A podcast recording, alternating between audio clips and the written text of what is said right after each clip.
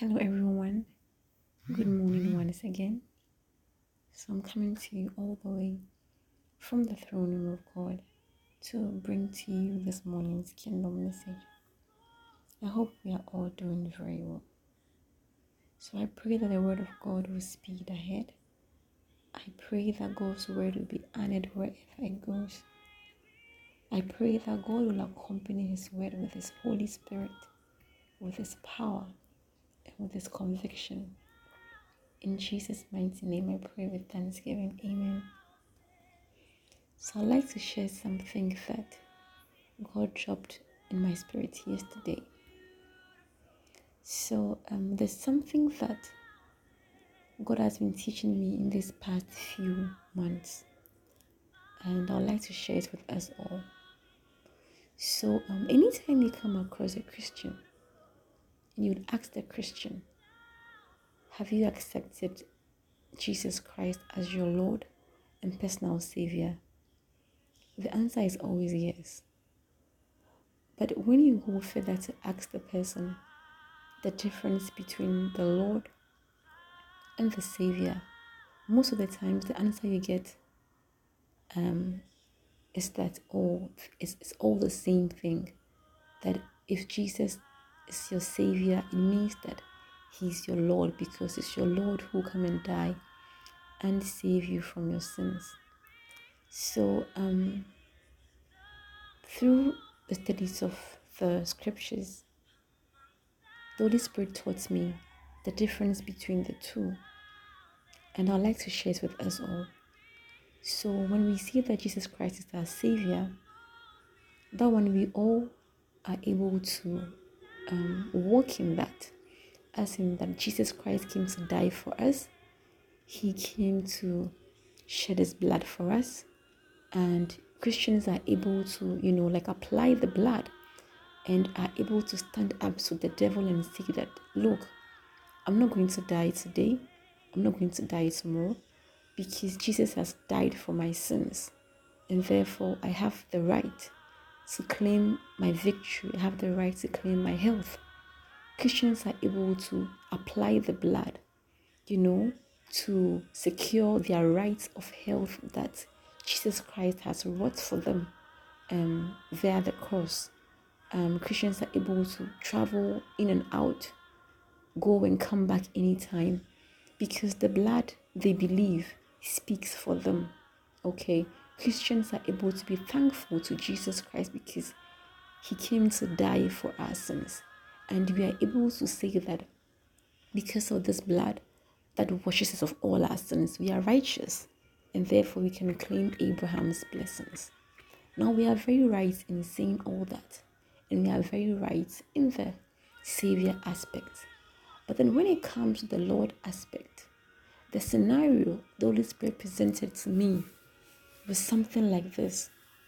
Imagine that it's a, it's a very rainy morning and you feel very lazy to step out, but then you have to go to work. And then you call your boss at work. You manage to come up with an excuse. And then you tell him on here that, um, boss, please, I will not be able to come to work today. But your boss replies and says to you that, I want to see you at work this morning. Now, what will happen is that whether you like it or not, you still have to go to work. Whether you have to walk through the mud, walk through the rain, let's say you're not driving, you're going to walk through the rain for some time before you, you, you a vehicle. You walk through the rain some way, somehow. You're going to get out of bed and it's quite uncomfortable because at that particular moment, the sleep is going to be very, very sweet. But you have to go through all that and go to work. Now, in the same way, Jesus is our boss in the sense that there are things that he would want us to do, but those things are quite uncomfortable for us those things won't be what we really want to do. We will have to sacrifice. Jesus would tell us to come, but it will be raining. We would want to be sleeping. we would want to cover ourselves with the sheets and still stay in bed because sleep is sweet at that time. We wouldn't want to walk through the mud, it's quite uncomfortable. But Jesus said we should come. Now, when we see that He is our Lord, it means that whatever He tells us to do, whether we want to do them or not, we still have to do them. Whether it suits us or not, we still have to do it. Whether it's comfortable or not, we still have to do it. Christians have been able to accept the Savior aspect, but the Lord aspect, we have not been able to walk in that. Now, when you read the book of Romans, chapter 12, Paul would tell you that it's a reasonable sacrifice. Okay, so when we consider everything that Jesus came to come and do for us here on earth, when you consider the pain that he went through, the shame that he went through, if you if you think about all these things, what is the most reasonable thing to do? Okay, how do you show appreciation for something like this? Most of the times we go to church, we lift up our hands and we say, Oh, thank you, Jesus, for your blood. Thank you for dying to come and save me from my sins. But God is saying that these people worship me with their lips, but their hearts are far away. What is the appreciation that you give to me? The appreciation you give to me is that what I want, you also do for me. Don't just go and stand in church and raise up your hands and say, Thank you, Jesus. That is not gratefulness to me. If you really want to show appreciation to me, then you also do what I have, do also what sorry, I want you to do for me. Do you understand? So, what Jesus went through for us, it was out of love. He sacrificed for us. This is a king who sits on a throne. This is a king who put down his crown, who left everything and came down. Think about it. How many noble men here on earth can do this, even for their children? You know, go through all the shame, walk upon the earth, and then he was whipped as if he was a sinner. With all the blood and everything, he went through it. And then you go to church and just put up and say, Thank you, Jesus. With all that he has done for us, the most reasonable thing to do, okay, you can't buy Jesus a house. You can't buy him a car. Your tithes will do nothing for him.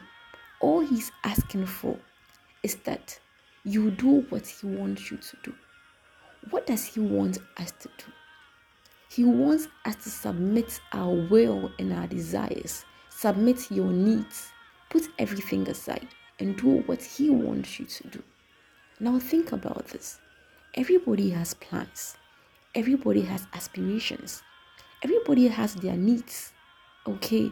But then, how many of us are able to submit these to God and go like, Father, this is, these are my plans. But what is your plan also for my life? What is your desire also for me? I want to get this done by this age. I want to get this done by the end of the year. But Jesus, what are you saying about this? Are you willing to sacrifice your plans? Are you willing to let Jesus go through them and tell you that, my friend, or my, my son, or my daughter, I want you to suspend this for this year so that I will teach you something else. Are you willing to let these things go for Him? Are you willing to set things aside and let Jesus also do what He wants to do in your life? Or your life is for you alone and you do whatever you want to do? Jesus says that there's no appreciation. Jesus is saying that if you really are appreciative of what He has done for you, you also do what He wants for your life. Now, if you remember, in the Garden of Gethsemane, Jesus did not want to die. He prayed a prayer to avert the death. And the prayer he prayed is three times.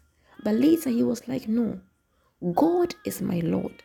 Let me let the will of God be done in my life. So even though it was a rainy day, even though there was mud on the way, Jesus still went through the mud. He still went through the rain. He still left the comfort of his bed and he still went to work for his God. He still went to work for his Lord. This is the kind of relationship that Jesus wants us to have. I'd like to end here. God willing, tomorrow I want to I want to I want to show us the the reasons why we have to make Jesus our Lord. Nobody asked us to make that promise to him. Nobody compelled us to. We heard the word of God and we promised that he, we're going to make him our Savior and our Lord. And as we have made that promise to him, we have to walk in that promise.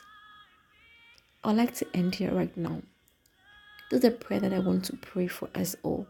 The prayer that Moses prayed for the Israelites when God told him to go and look up at the mountain because he was going to die soon. It was a prayer Moses prayed for Israel. He prayed to God. He said, Father, I pray for these people that you will not leave them as sheep without a shepherd, but you will give them a leader who will walk in and out and show them the way. I pray, O oh God, for everyone who is hearing my voice, that let your Holy Spirit come and be our shepherd. Let him guide us. Let him lead us to your truth. Let him direct us to your will. Father, I pray that by your blood you will sustain us, you will keep us, that we will only be sustained for you. We will only be preserved for you, that we will walk in the way that you want us to walk. I pray, Lord, for the grace to submit to your Lordship, even as we've accepted you as our Savior. In the mighty name of Jesus, I pray with thanksgiving. Have a very blessed day and stay blessed. In Jesus' name I pray. Amen.